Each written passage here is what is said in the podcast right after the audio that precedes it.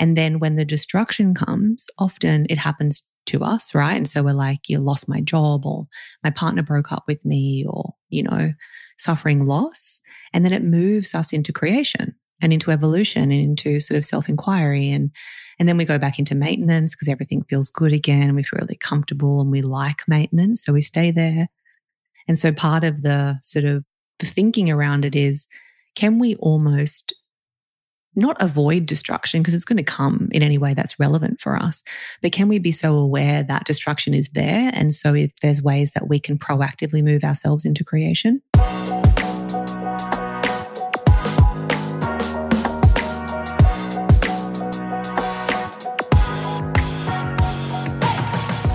You're listening to This Life Explains It All with the creators of Virra, your guide for navigating a conscious life.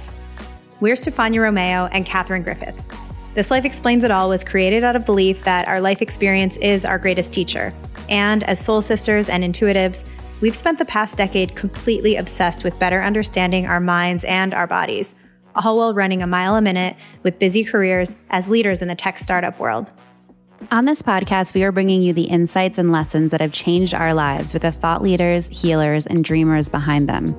We're discussing wellness practices, healing methods, and experiences that get us to think differently about life and live empowered. Whether you want to uplevel your health, your career, your relationship, or going through changes to your life path, this information can help you get there and let you know that we're right here with you. We believe life isn't meant to be lived linear, and no matter where you are right now, you're right on time.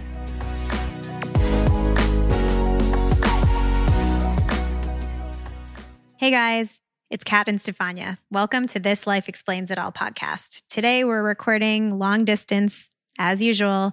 I'm in San Francisco, California. And I am in Sydney, Australia.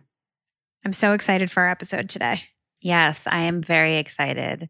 Today we're talking to Alison Rice, an award winning leader in media and a conscious creator. You may have heard of her as the publisher of women's lifestyle at Allure Media, where she led Pop Sugar. In 2015, Alison launched the highly successful Who, What, Wear, Byrdie, and MyDomaine brands in Australia. Yeah, she took the leap from what many would consider a dream job to go off on her own and do something that was more aligned to her authentic self, what felt like her calling, and what she wanted to bring into the world. So, with that, Alison founded Offline, a brand devoted to helping us remember who we really are and connect at a deeper level with ourselves.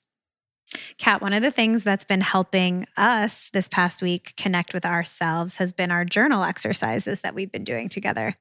Yes, they've been great. It's funny because the questions that we had, the journal prompts from last week, which were um, the three things you're grateful for, one thing that you're most proud of from the day before and what you're most excited for for the day ahead have been really helpful in just reflecting and noticing the little things, I'd say, because you don't, I don't know, I don't really think from the day before of something that I'm proud of on a daily basis. So I think that those prompts really helped me to just bring to light some of the little things that I've done that I am proud of. Yeah, cuz I feel like every day like, you know, there's such a mix of different kind of experiences and maybe emotions that are going through the day, but really every day and really especially now like we are always accomplishing, you know, growing, doing something in some way to make us different, better, more evolved than the day before but we don't recognize that because it just feels like it's just what we do or it's just normal. Exactly. Do you ever find yourself in situations where you're talking about something and you just can't even believe the words that have come out of your mouth in a good way where you're like, "Oh wow, I didn't even realize like I had that insight. I didn't even realize I had that knowledge, but you just find it flowing through you." Have you ever had that kind of experience? Yeah. Where you're like, oh, wow, I, I know that. yes. I think, especially with journaling, that happens with me because you're, when you write, you're using a different part of your brain. So if I'm asked a question when I'm journaling, like, it's like my hand is un, not controlled. Yeah, it's really weird. Exactly.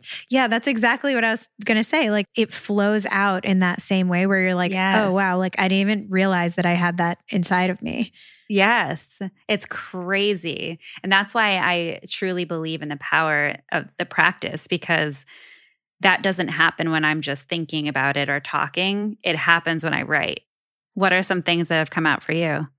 Well, one of the things that was in the journal prompts was around something I'm looking forward to the next day, which I think is really, really important to recognize. And we've shared a little bit about this, but this is one of the things that came out of Blue Zone research was that, which are the places in the world that are happiest, highest quality of life. There are five blue zones in the world. And one of the four shared traits of all of these spaces, of all of these areas, was they have something to look forward to. So, all four, if you're curious, were someone to love, something to do, something to look forward to, and something to give back.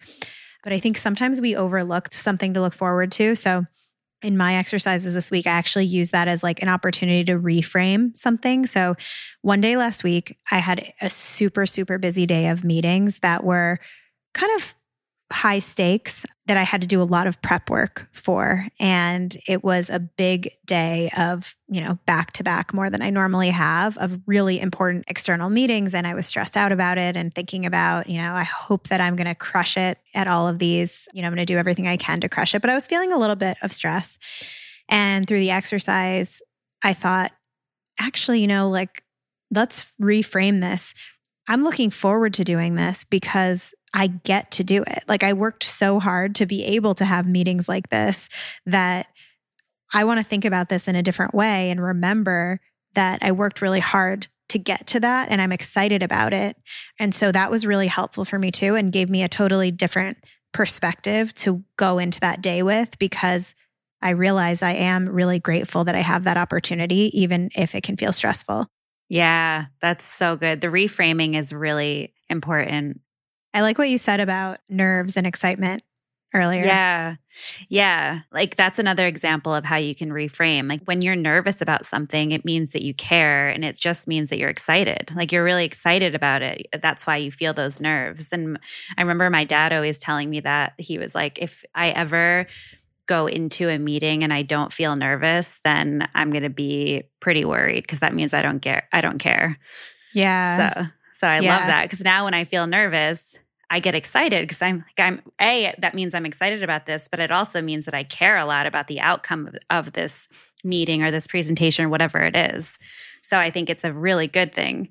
Yeah, it's kind of like I'm going to definitely take that with me from your dad. I hadn't heard it before you shared it just now, but I feel like I'm going to take that with me like wow, like I'm nervous, like I must really care, like I'm living. I'm, you know, this mm-hmm. is what it's like to be alive. So mm-hmm. I love that. Yeah, and it's not the most pleasant feeling, but you know, once you go into it and you start, you know, getting into the meeting. Once you dry off the sweat that's coming out of every crevice. Yeah, yeah you dry off the sweat, you calm down, you go to the bathroom. um, that was relatable though. All right, let's get yeah. into the conversation with Alison because it's really good. This conversation is really good. Alison has so much wisdom. She's really an inspiration for anyone that's thinking about making a transition in their career or life, is thinking about what they can offer in a different way. She's great. And you know, one of those interviews that, I mean, we're lucky we have this experience with a lot of our guests, but one of those experiences where like the interview time flew by and felt like it was like a minute. I know. All right. So let's get into the conversation. So, in this conversation, Alison shares her experience of leaving a dream job in a leadership position to going off on her own to launch her own conscious brand. She talks about what it actually means to be our authentic self and how we can rediscover it. She talks about what it actually means to be our authentic self and how we can rediscover it. She talks about what happens when you don't do what's aligned with your true purpose. Let's get into it.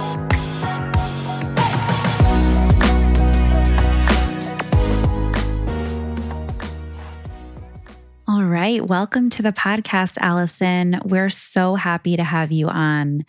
I've been following you for a while now, and I almost feel like I know you because of how authentic you are on your own podcast. So it's really an honor to have you on.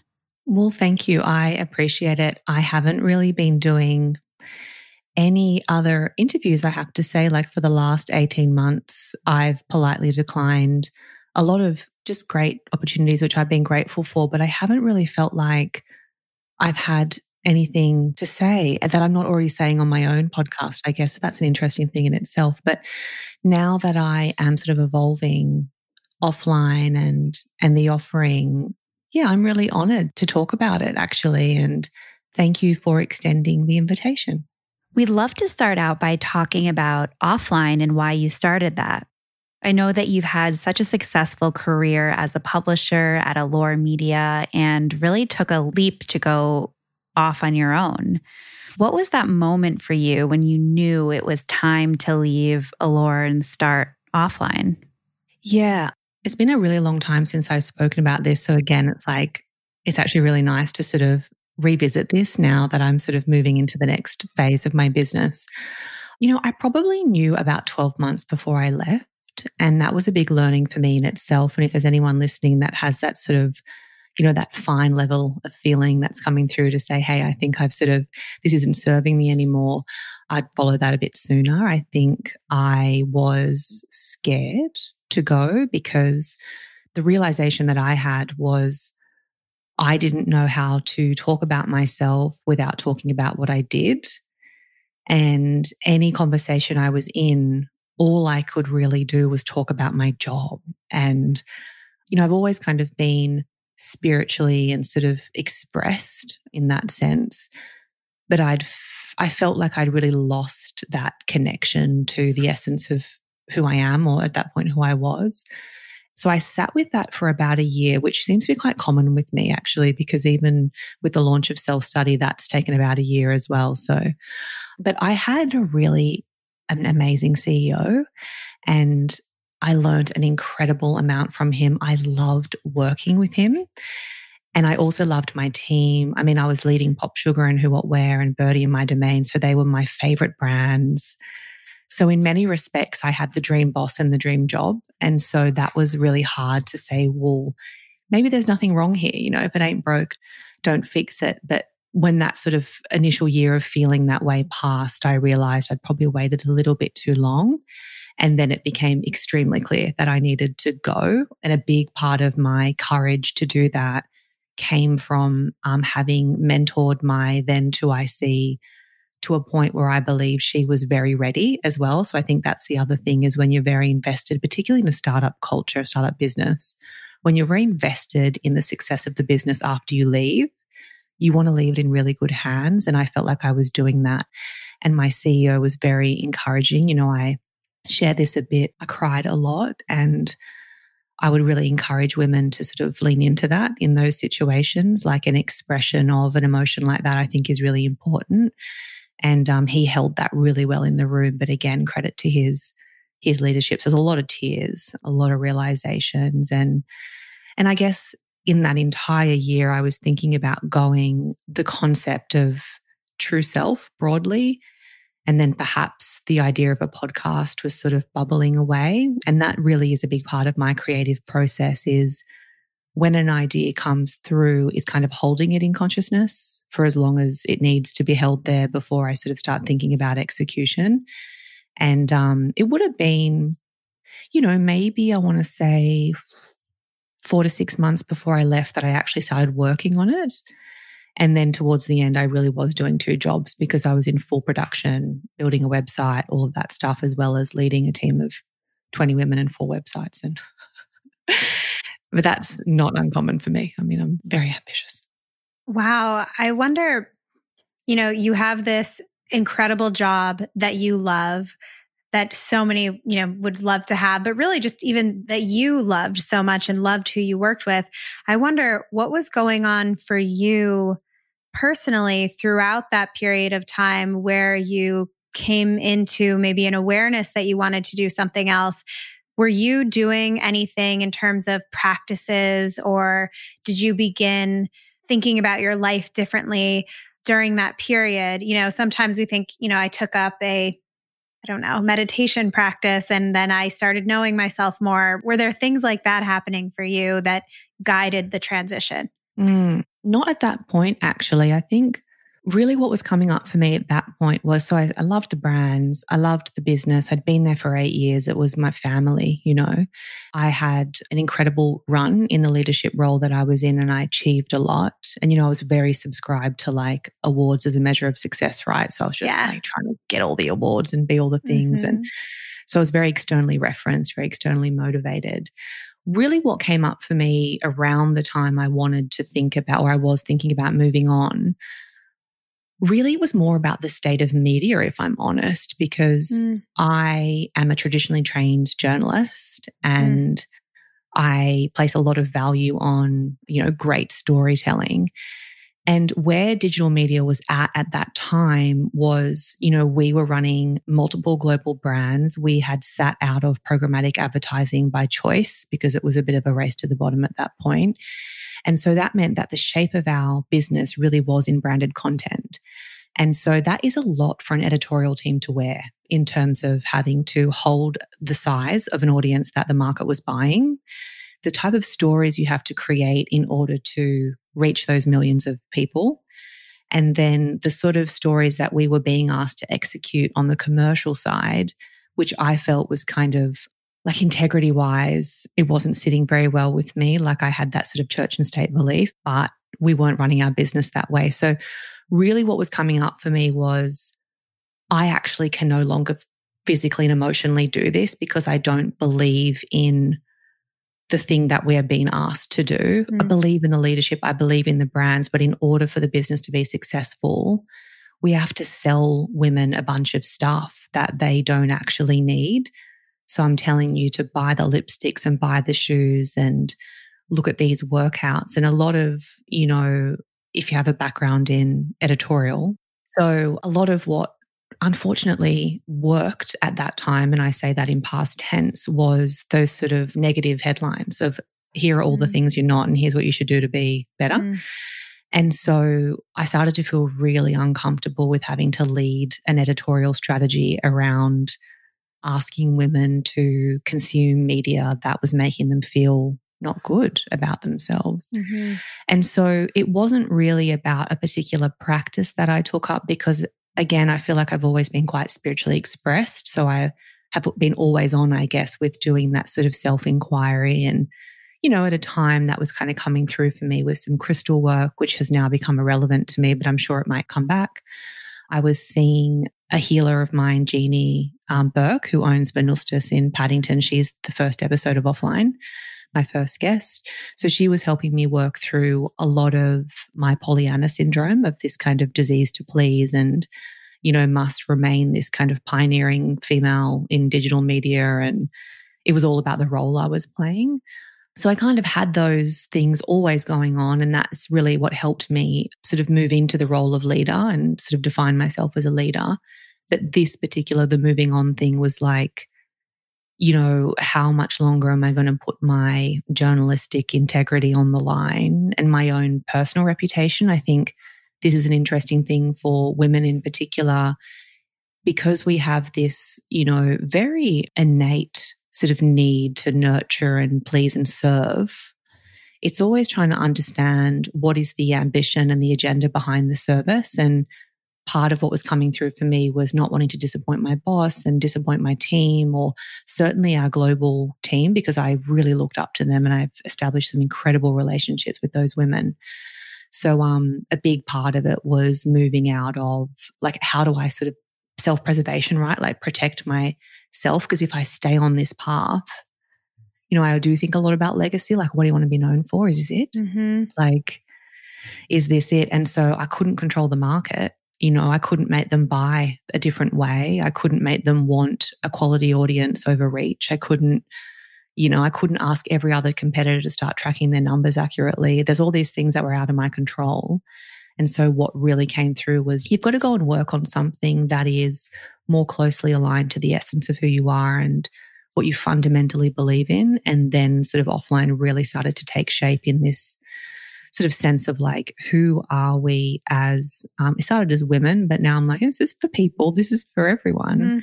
Who are we outside of the followings and the labels and, you know, the email signature and all of those awards?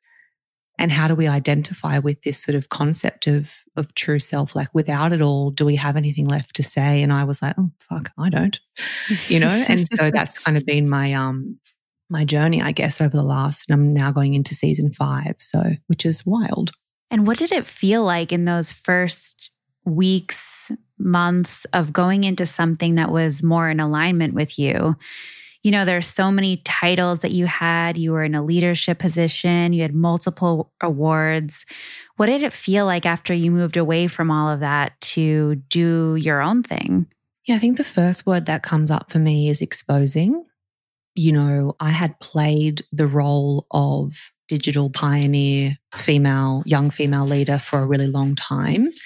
And so shedding that and sort mm-hmm. of presenting myself from an essence level, I felt pretty exposed. I felt quite vulnerable. But part of the way I moved through that was, you know, what I'm asking or what I, my intention was to ask the listener to move into vulnerability. And so, in order to achieve that, I needed to be vulnerable myself. And so, I think a lot of people, even my friends, actually, certainly my colleagues, a lot of people really heard me for the first time in those early episodes. And that's been an interesting journey in itself is, you know, how much did I lie? And what was my responsibility in the relationships that I cultivated professionally, you know, of me not actually being my true self and and then what happens to those relationships when that foundation is gone of who they think you are and and what they think you are certainly. So lots has changed in that sense professionally, like who I, you know, choose to surround myself with and what I choose to engage with. Whereas before in women's media, like, and I talk about that as like glossy women's media, very stylized, you know, very produced. It was all more, more, more go to the events, consume all the products, like launch things, do this, do that. And so part of, and I actually just had a conversation with an old colleague and she said to me, I remember you always had a post it note on your computer that said slow intentional. And I actually didn't remember that because that is really my creative mantra is slow intentional deliberate. And so it's been interesting to sort of move myself creatively into a slower, deeper place. Whereas before, you know, so much of our day was just like, multiple whips and audience meetings and strategy meetings and responding to briefs. And it was like every minute was eaten up by a task. Whereas now I can go entire days where I'm just holding something in consciousness and just like thinking, you know, it's such a mm-hmm. different way of being in, in the world, certainly a bit of creating as well.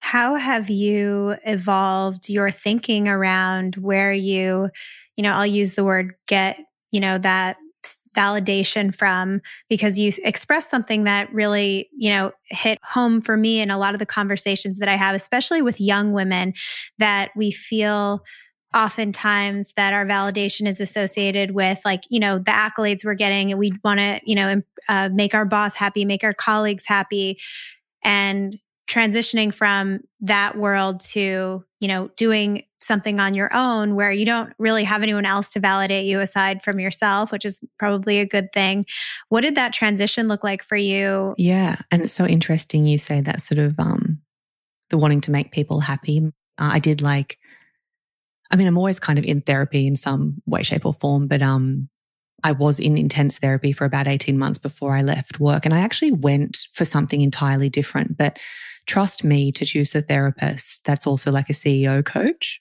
Okay. So she just saw the leader trapped, like trapped in there. And uh-huh. she was uh-huh. just like, let's, and I'm like, no, I want to talk about my anxious attachment. And she was like, no, we're going to, we're going to do the professional stuff first. So I stayed with her for, I think about 18 months, maybe a bit less. And what she really defined for me was this Pollyanna syndrome.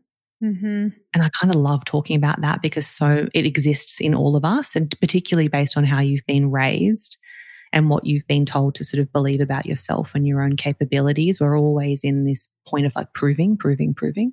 Mm-hmm. And again, I go back to like, what is the shape of our ambition? Because mm-hmm. if you really start to think about what is behind, what is the driver behind the thing that you're doing, for me, it was all about got to make this. And he was a man, right? Something in that too. Mm-hmm. dad stuff, maybe. Yeah. You know, I've got to please this man and he's this authority and he's given me this goal. And I'm very grateful for this opportunity and I must show that I am like mm-hmm. worth it. Like, fuck, no, I worked so hard. Yeah. you know what I mean? I was very deserving of that role, but I yeah. didn't really let myself sit in the deserving power of that. I sort of stayed in that, you know, I hope I'm doing a good job and always needing, to your point, that sort of like external praise. And I chased mm-hmm. that through the awards and through the profiling. And, you know, I used to really think about like, I've got to grow my Instagram following and all that stuff. And I think about that now.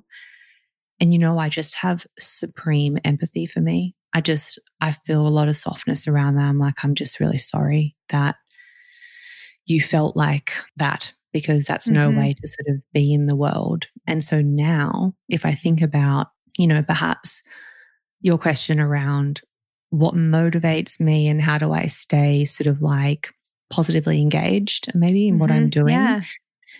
What I have created exists in service. I am a facilitator of this work. And, you know, as offline evolves and through the launch of self study, you know, I am really stepping into my role as sort of conscious guide and I coach privately, you know, on Wednesdays and that's sort of coming through now in in the coursework as well. So when I think about how do I know if I'm doing a good job? I see that through the progression of my community. Like the more evolved and aware they become, the more I realize that what I'm doing is good and that it is valuable and it is helping people. And a big part of what we explore actually in the first course is this very thing is how do we move out of the individualized self, the me, the want, the need, the title, the money, the, the, the, the and how do we shift our state of consciousness or our awareness into that more macro how can I exist in service to the need of the time? And so it's an interesting thing. My experience has been once I take my awareness off that kind of what I call not self, which is all that shit we're not, mm-hmm. and I make contact with my true self, which is a, a state of being, is how I exist in the world now. I'm actually not waking up needing the pat on the back and I'm not I'm not sort of internally interrogating all the time. Mm-hmm. You know, I'm just mm-hmm. sort of going, is this useful? Is this the best that I can do? Is this helping people in the way that I intended it to? How do I listen more than I actually put out there? Like, I actually don't do very much on social media, I would say. And that's a big thing for me to move through as well. Like, I have a bit of an issue with self promotion. So, in order for me to be a successful businesswoman, I need to really lean into, you know, that. so that's it's, it's, this is the thing. Self work is ever evolving. It's always on. Like, yeah, you know, we don't like reach enlightenment or mm. there's no endpoint. There's no completion. It's just always, always on. Yeah, it's an interesting thing, and I guess like I have been thinking a lot about that. Like, what's the point? Of it all, you know, mm. you start to get a little bit existential. And, you know, my belief is, and this is kind of what we unpack in the course is I'm offering my truth for you to feel into whether it might be true to you as well. But part of the line of questioning I present you with is the entry point to your own self reflection so you can discover what your truth is. Because I think so often we've been perhaps programmed to look externally for answers. There's somebody else, there's an expert, there's somebody else that's going to tell us what to do or how to do it or the one thing. you know, nothing's ever one thing. But um, part of what I try or what I am encouraging through self study is that sort of self inquiry and getting to our own knowledge that we all have, but it's been suppressed through the programming. And, you know, what I, you know, and it's a big statement, but what I believe to be quite a patriarchal view of success and the way we educate and you know that goes on and on and on. But part of what i'm encouraging is like you are actually your teacher and it is all mm-hmm. inside of you. And i know that sounds like you're like oh fuck. No not that again. You know because you kind of want to roll your eyes and be like that can't be it. But truly if we establish ourselves in being and we make that connection to our essence actually everything we've ever wanted or desired is in there. And then we sort of, we lose focus and attention for all that other stuff. Everything else starts to feel really irrelevant. And then going back to what I was saying about like, what's the point? This belief that, you know, we are a body of consciousness, ever evolving, innocent, you know, and we come into these bodies in this physicality to have experiences and learn lessons. And those lessons enable us to reach a new state of consciousness in a lifetime. And we keep coming back, learning, learning, learning. Sometimes we learn the same lessons all over again if we're not paying attention the first time, second time, the third time. And then, you know, we get to a point where we don't come back again because we've sort of, we've become conscious, you know, in whatever that might look like based on what you believe. But certainly that's how I think about it. And so through that lens, how amazing to know that no experience is ever wrong. It's only relevant, and that in some ways we've chosen it. Like there's a, lots of different ways you can learn different lessons.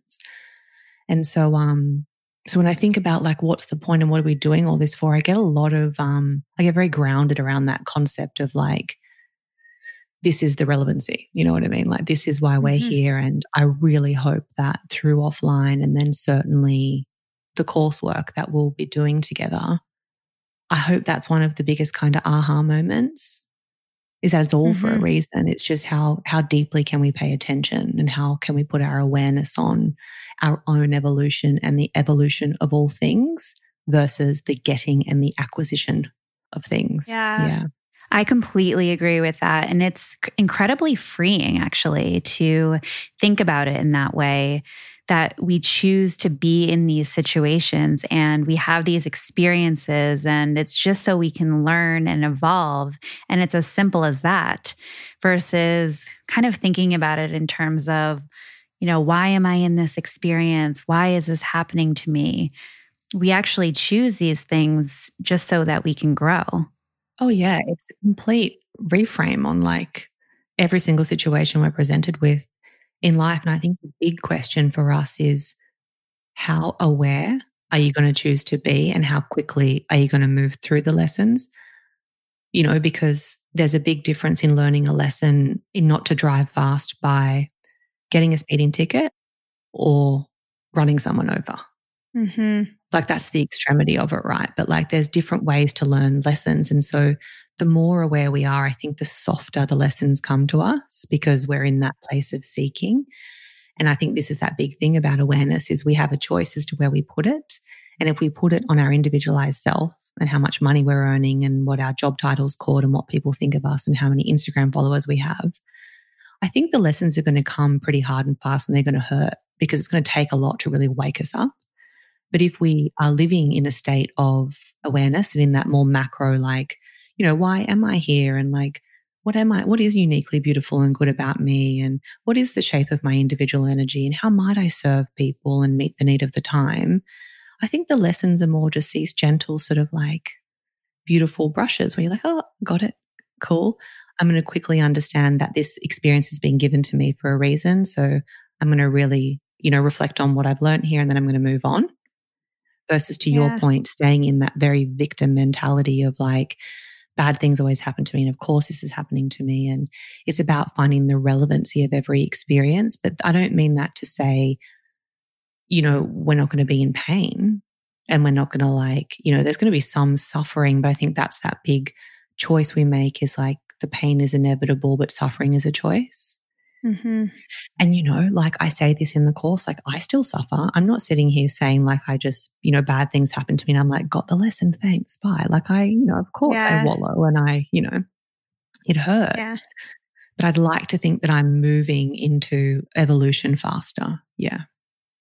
Yeah. I totally subscribe to that. And I always think about the idea that things in our life are never happening to us, they're happening for us. And I think that when we do run into those challenges, I believe that sometimes that's helping to get us like back on the path we need to be on or helping to guide us on the path we need to be on and you know i've even experienced that and maybe you have in your journey of when you left your job and what you've done with your work now but i remember One example was when I was getting ready to leave my last corporate job that I was in, things kept happening to make it less and less aligned with the way that I wanted to be in the world and the life that I wanted to have. And it kept getting harder and harder and worse and worse so that it pushed me out so hard.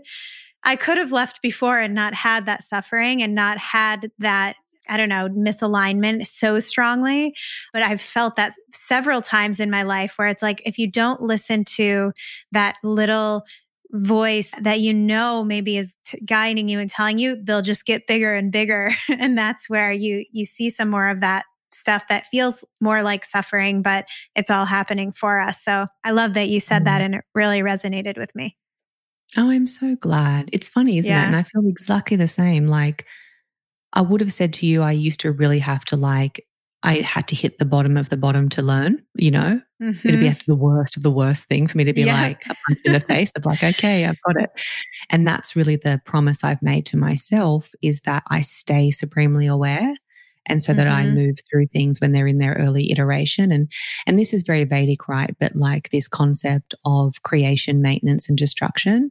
And we mm-hmm. are like, this is the way cosmic intelligence organizes itself. And we're always in one of those phases and they kind of exist together as well. And so destruction is when nature is saying, come on, like, it's time to evolve. Like, this isn't serving you anymore. It's not relevant anymore. Let's go. That could be jobs, relationships, friendships, whatever it might be, ways of like unsustainable lifestyles, I would say. And then when the destruction comes, often it happens to us, right? And so we're like, you lost my job or my partner broke up with me or, you know, suffering loss.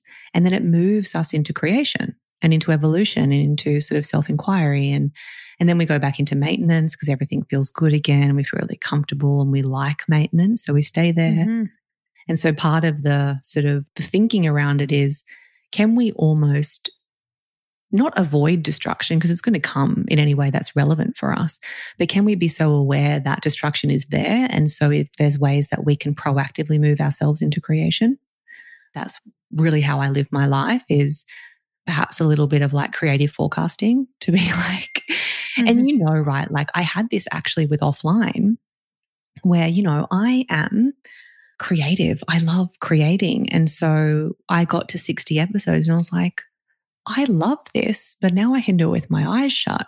You know, I'm not saying the interviews I can do with my eyes shut because they challenge me all the time, but the producing and the editing and the launching of episodes. And so part of what that niggling thing was is like, it's time to move back into creation. So what else are you going to offer? What's the need? And who are you going to serve and how are you going to do it? And then sitting with that and off we go again. So, and that's yeah. exciting to think about. Like it just keeps going, right? Like not done. Done. Mm-hmm. You mentioned earlier on when you first started offline how you had to get really vulnerable. And even the people close to you were getting to know you at a much deeper level because of that authenticity and just getting raw and vulnerable. And, you know, that's something that I can relate to from doing our own podcast is, you know, I'm finding myself opening up a lot more and it can be really uncomfortable, especially at first. How have you grown from being vulnerable? Well, I've grown a lot. Like when I hear myself in season one, which I can't even do now because I don't like self torture. so I don't go back and listen. uh, it's always interesting when listeners say, Oh, I just found your podcast and I'm so excited. There's, you know, four seasons, five seasons. And I'm going to listen from the beginning. And I'm like, oh. and I always say to them, like, you know, check back in when you're done because you'll hear me change, not change, you'll hear me evolve and you'll hear me rapidly processing and you'll hear my line of questioning change. You'll hear the way I respond change and evolve and my selection of guests, like my decision making around who is deserving of a microphone that was a really big moment for me. Really checking my privilege was a big growth moment for me. I looked at season one and I was still, I think I just finished work maybe as I was coming to like have half that season ready at least or three quarters. And my 2IC, who's still my kind of partner in crime and helps me with anything new, Mandy. I said to her, Gosh, this is very white. You know, there's a lot of, you know, beautiful, talented, hardworking, but privileged white influencers here. And so it made me go, okay, well, you are the company you keep in a way. And how do I make this more diverse, but not to tick a box around diversity? How do I actually like who isn't listening to this and why aren't they listening? Probably because they don't see themselves or hear themselves and their stories. And so this is where the journalistic integrity comes through to say, I need to get uncomfortable. I need to start surrounding myself with different types of people that have different opinions to me and different life experiences in order to present the audience with a very well rounded set of honest conversations.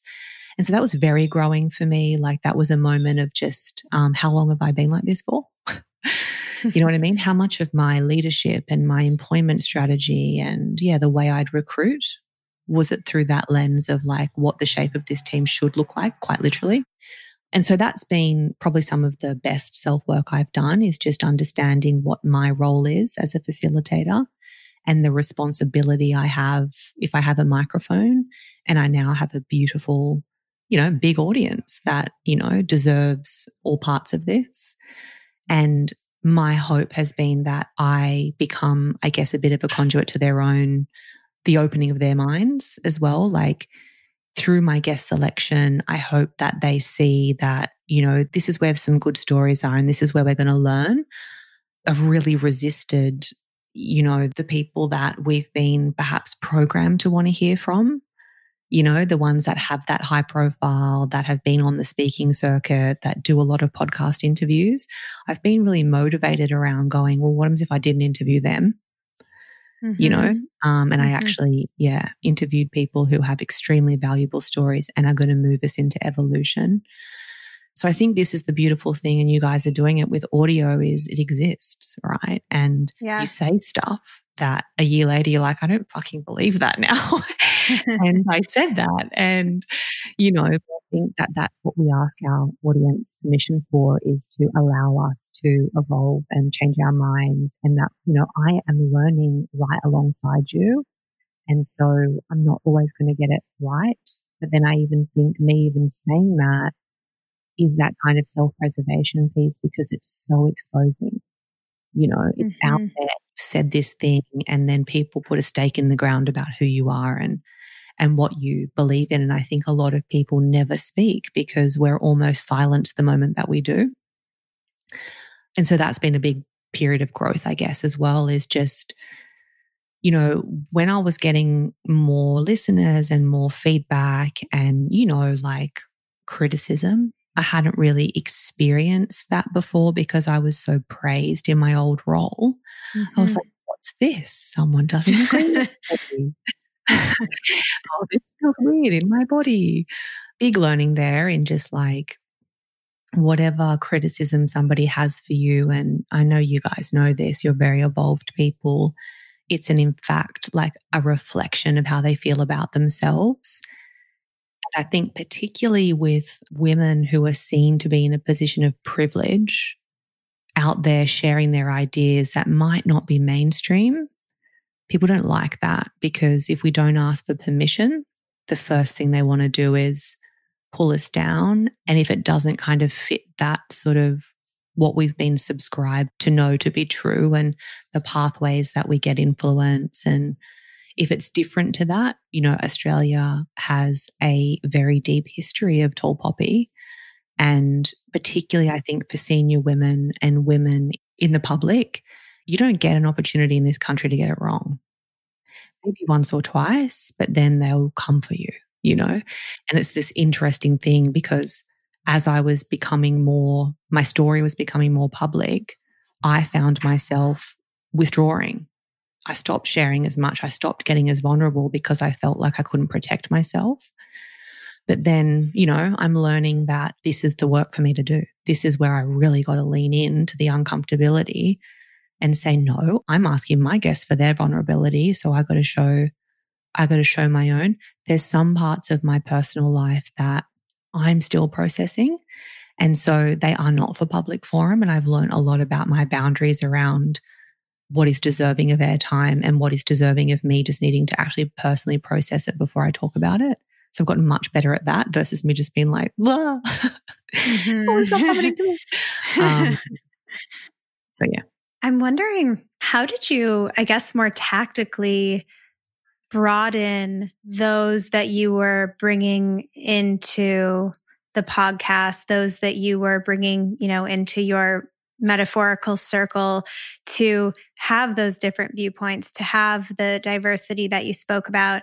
I ask because I think that, you know, it can be applied to so many different parts of our lives and so many of us, I'll, I'll say, you know, from my perspective and those I've spoken to feel like I want to do that, but like, how do we do it? And I remember even, you know, working in tech prior to this, it was something we always talked about, but there wasn't ever a lot of progress in actually doing it. So I wonder, mm. how did you do that? Yeah, it's a really good question. And I think so valuable for us to talk about it because when we are in a position of privilege and we are the majority, it is very exposing to want to try and rectify that in some way. And we talk about mm-hmm. like being an ally. Mm-hmm.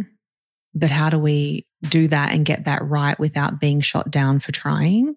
Mm-hmm. I think that's sad in itself, isn't it? That we silence ourselves out of being scared that we're going to get it wrong. So, how are we ever going to achieve equality and inclusion and diversity if the people who hold the majority feel too scared to speak?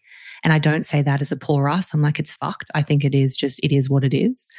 But, you know, my response to that, and certainly the way I've approached it, is I have asked the questions of the people who identify to be in those more minority groups help me mm-hmm. how do i get this right what is it that you know we need to be talking about and i think the big thing is if somebody identifies as a minority or somebody who is underrepresented it actually they don't need me or my big white platform you know what i mean mm-hmm. all i need to do is share what they're doing and how to find mm. them and how to access their work.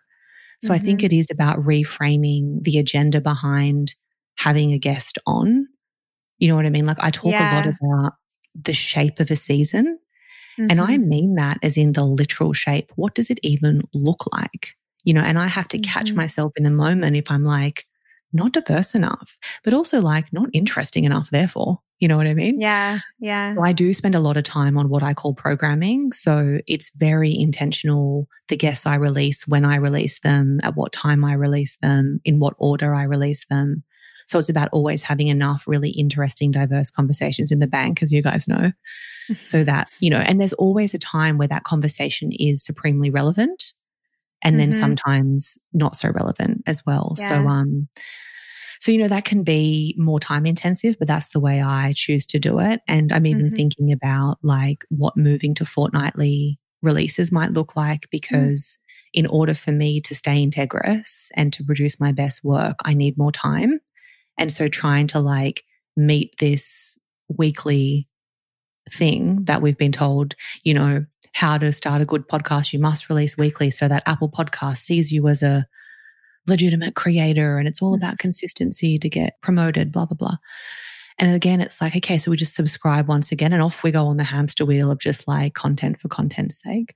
So I've been thinking heaps about like, well, how, what do I need now? You know what I mean? Yeah. In order for me to produce the best of what I've got, I need a little bit more time. But I actually, I mean, I've started the season. I haven't decided. So I better decide this week. it's going to be too late. But yeah, long way of saying, I think it's about consulting the people that you believe are missing from the conversation and asking them what does representation look like to them and yeah. could you be a co-facilitator or an ally to exposing some of what is not spoken about um, and how do you actually use your platform to get people to theirs versus have them on as this kind of like look at me i've done the right thing by having xyz on my podcast because really I think it has to be more than an episode. You know, that's part of yeah. what I think about when I'm creating is this isn't about just like putting out episodes and having these honest conversations. It's you know, I really want people to reframe the way they think about things.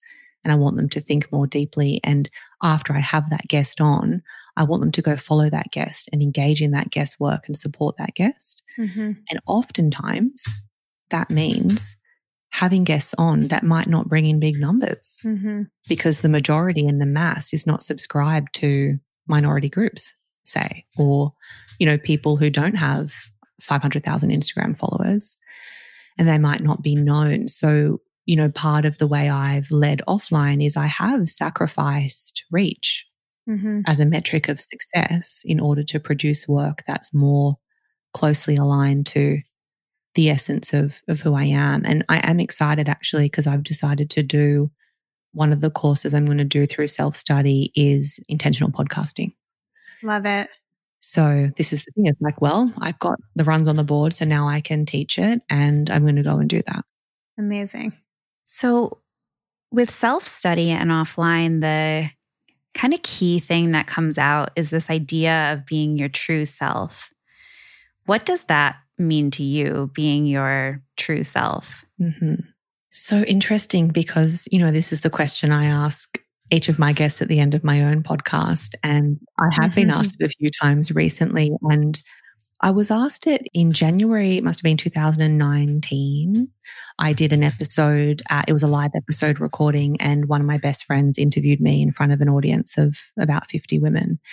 And um, it's the first time I'd been sort of interviewed in a long time and and I didn't know she was going to ask me and she asked me that question I was like dull I don't know um, but I was kind of still like at that point I'd done one season of the podcast and true self was still a concept to me then.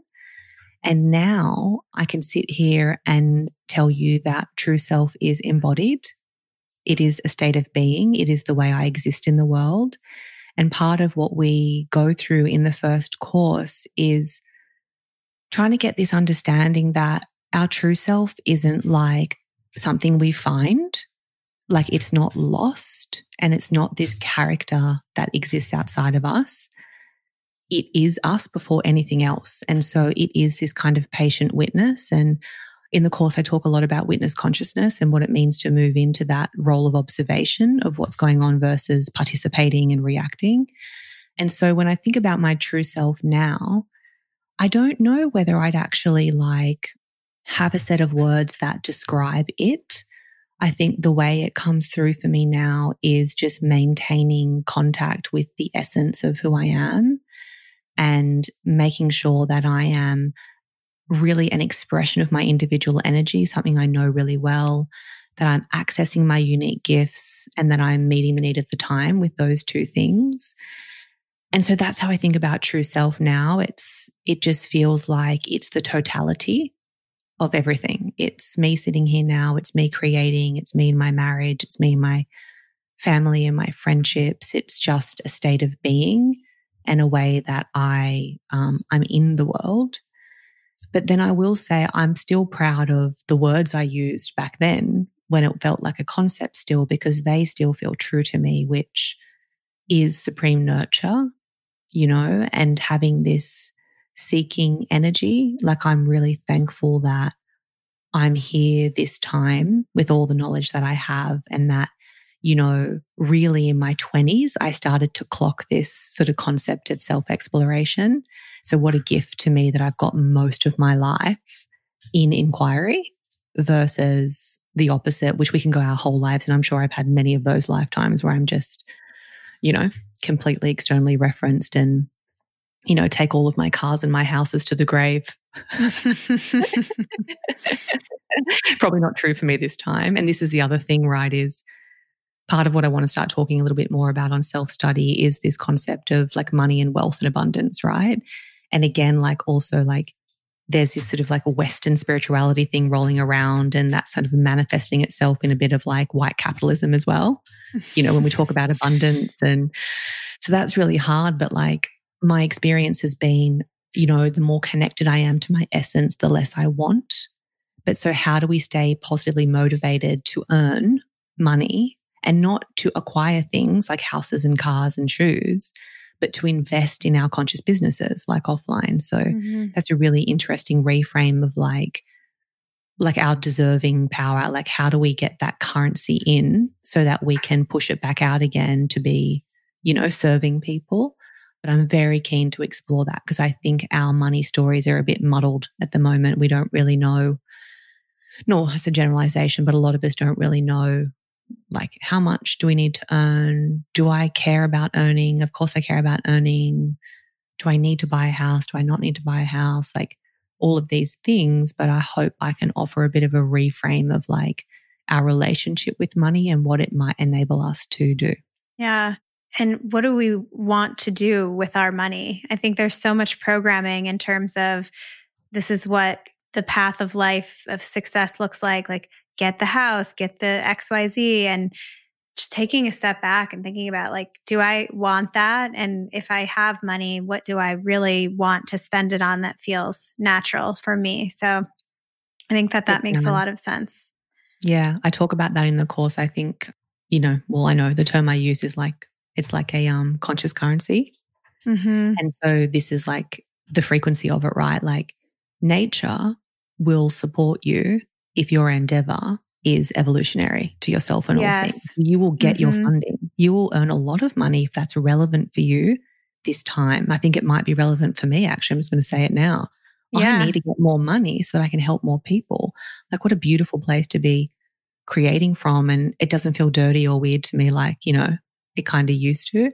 But then yeah. what is our role in that kind of like cosmic exchange, right? So if yes. we've gotten this currency in based on this beautifully additive work that we're doing, then we've got to keep pushing it out there. And so that's that big thing of like, give the thing you want to get more of. Mm-hmm. And so I tell you, every time money hits my bank account, it's, I'm straight out, I'm donating, I'm like supporting the businesses that I believe in. Mm-hmm. That is the exchange. And I think it's staying in that mindset of probably what I probably refer more to as abundant mindset than actually yeah. abundant in things. Yeah. staying in that mindset of this all all I'm responsible for is keeping it flowing. Yeah. And so in order for it to flow, I've got to push it back out for it to come back in. Yes. But we will be supported if our intention is evolutionary and out of individualized self. Yeah. You've given us a lot of kind of tidbits and different highlights of self study. Can you talk about self study as a whole to give people a little bit more information on what it looks like and, and what it is? Yeah. So the way I'm speaking about it is a conscious school. So ironically, my podcast is called Offline, and I'm now asking you to get online. to learn. And I guess when I say learn, I mean self inquiry, self exploration, mm-hmm. self reflection. And so, what had happened with offline is, you know, it connected with hundreds of thousands of women in a way that I never expect. And I think that's the thing is when we create from the heart, again, we are supported. Mm-hmm. And so, I began to listen to the audience. So that's beautiful because they listened to me. And then I was like, oh no, I definitely need to listen to you. What do you need? Like, what has this helped you move through? And then how can I continue to be a resource to you?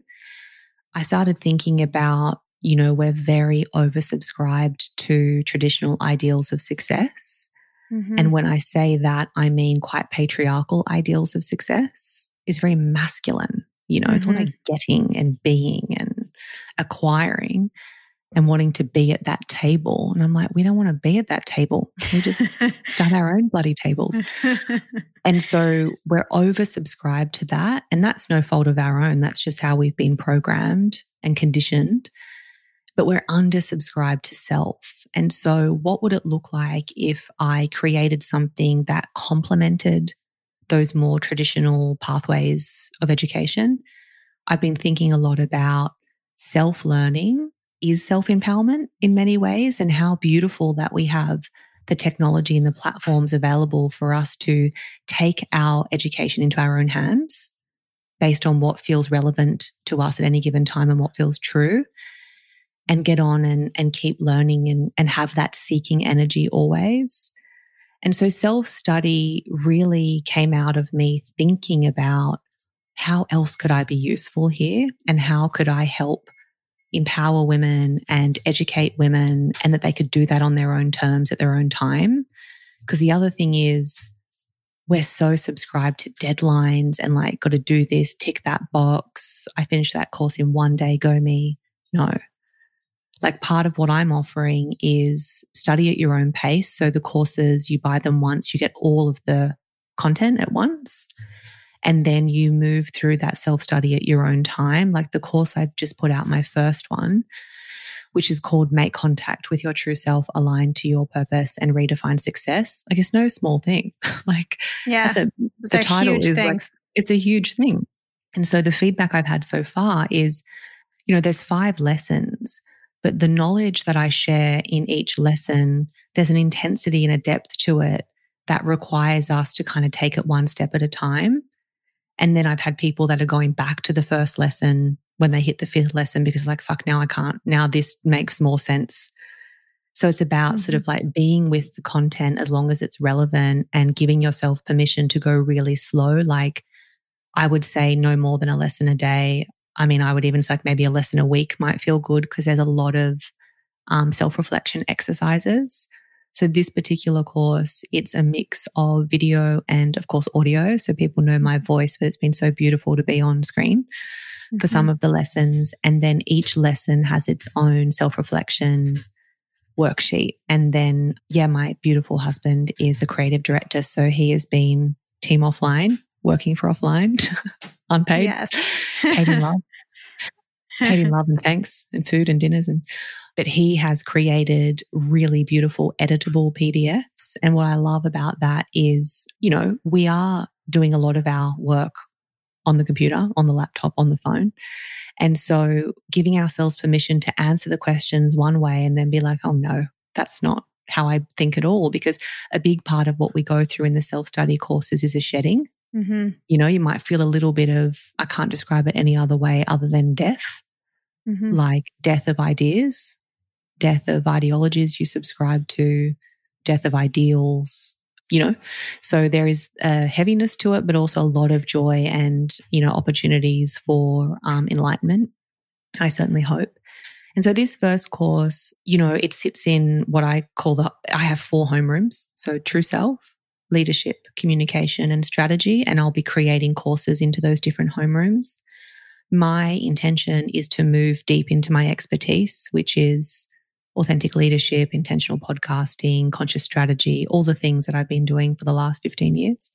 But with True Self, I'm excited to invite other teachers onto the platform to share their knowledge and their expertise by way of different bodies of knowledge and spiritual practices that will help us explore self. But the first one comes from me because it's everything I know to be true and everything I've learned. And it's very foundational spiritual knowledge. And the thing is, like I've spent a lot of money doing a lot of different courses and I've studied different, you know, philosophies extensively and it's really expensive mm-hmm. and there's a lot out there. And so what I figured out about my own unique gifts is I have an ability to distill lots of information in a way that women particularly enjoy it and understand it and that was a big ambition was creating a connected learning experience. So, you know, the audio lessons sound like episodes of offline, and the video lessons have beautiful sort of graphics and shadow work, and my music's in there. So, it's a really beautiful learning experience versus sometimes we can go onto e learning platforms and it's just a bit like daggy mm-hmm. and just a bit uninspiring. It's like depressing. Yeah.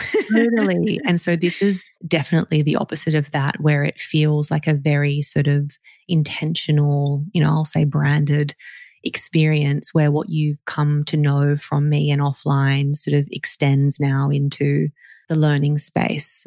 But I'm excited. Like, you know, my goal is to have a course out, you know, every other month at least. And um, I guess that's a question I would ask to your audience and anyone that this might feel relevant for is what do you need?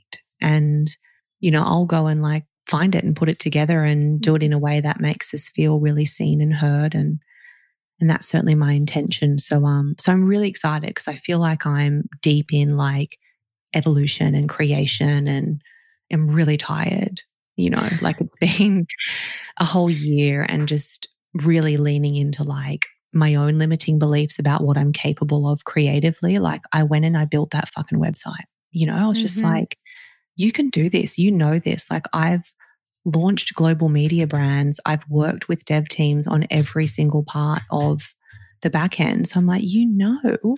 So just, you know, apply yourself. And so it's been so beautiful to actually birth something that's had only my hands on it.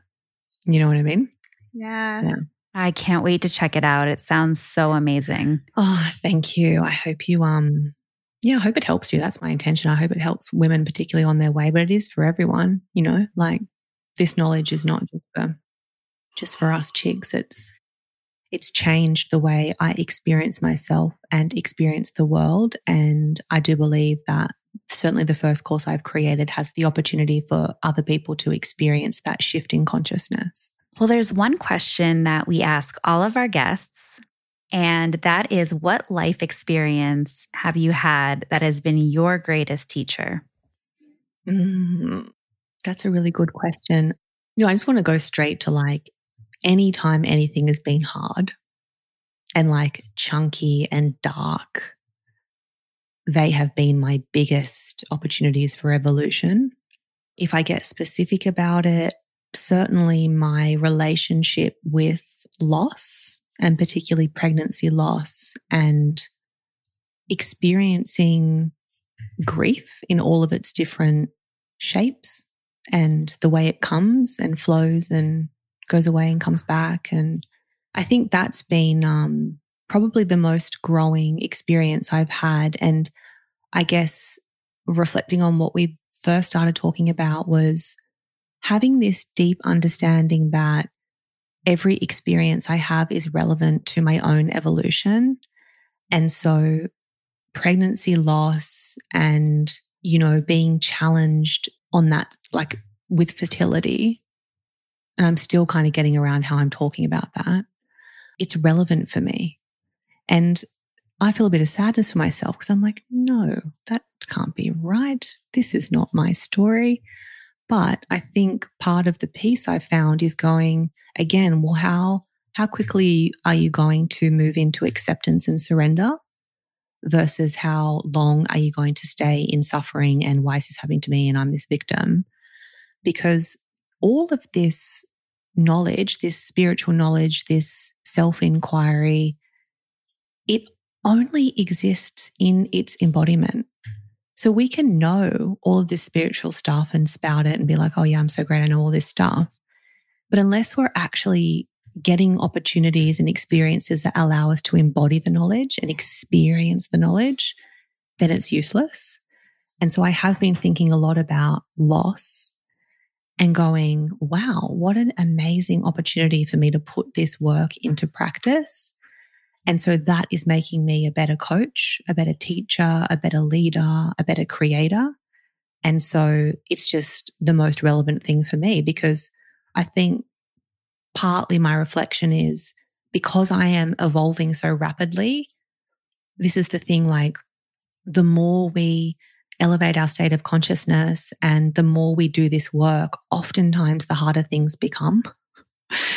And that doesn't, I don't want that to be a deterrent to anyone to be like, oh, I'll just stay in my individualized self and my not self where everything, you know, feels happy and fine. But it is true to say that, you know, the more access we have to this knowledge and the more understanding we have, then our experiences will meet us at that frequency. And so that's kind of terrifying sometimes because you're like, oh, God, what else is coming for me? but we, we have the tools and the resources and the belief system, right, to be able to move through it and and move into acceptance. So yeah, I would say that's probably been my biggest sort of teacher, what's taught me the most, certainly about the existence of things and the relevancy of things. And um, I'm sure there'll be others. And this is like my old CEO gave me the best. I mean, he gave me lots of advice. But um, he said it to me once really early on in my leadership career. He said, stop being surprised. And at the time, I was like, shut up. you know, when people like this person resigned or this person sexually assaulted someone at the Christmas party or this person I've got a fire or all those things, like anything can happen as a leader. And I feel like I've experienced it all.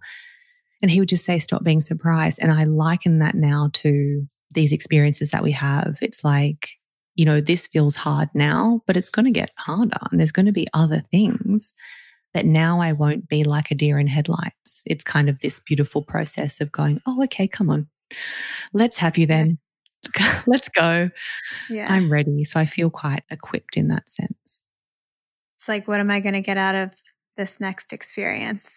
Yeah, yeah, this is relevant. This is relevant for me. So yeah. I've got to move to find the relevancy and move into acceptance and surrender and, you know, that final piece on letting go, which I always recommend anyone to read David Hawkins' book, Letting Go. It's a very dense read, so definitely try the audiobook.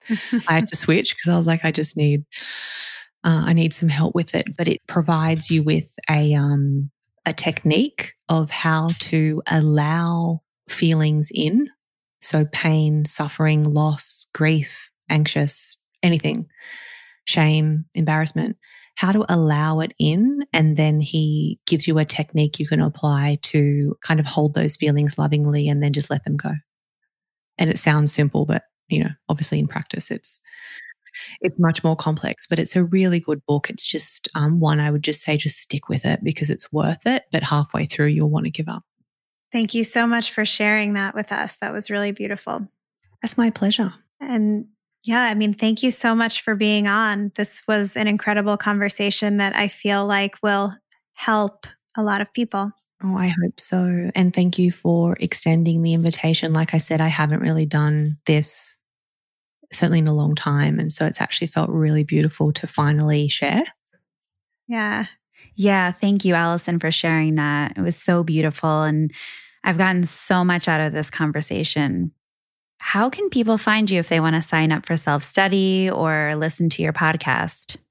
Yes, well, they can go to the bloody website I built. They're bare hands. There's bare hands. A lot of um, 2 a.m. finishes trying to change a fucking color on a page. So the website is getoffline.co and there's a page called study. And then there's some pretty directive ways on there to be able to either explore the first course. So I take you through a little bit about what's sort of what to expect.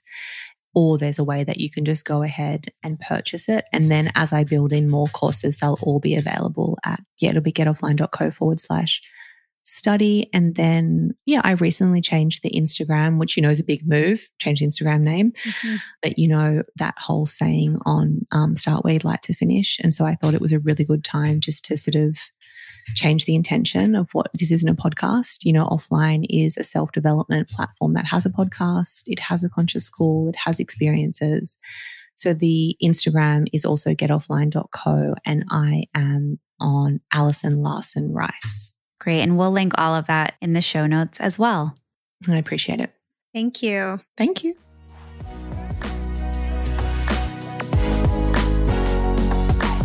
If you enjoyed this episode, please leave us a review or share it with a friend. And hit subscribe so you never miss a show.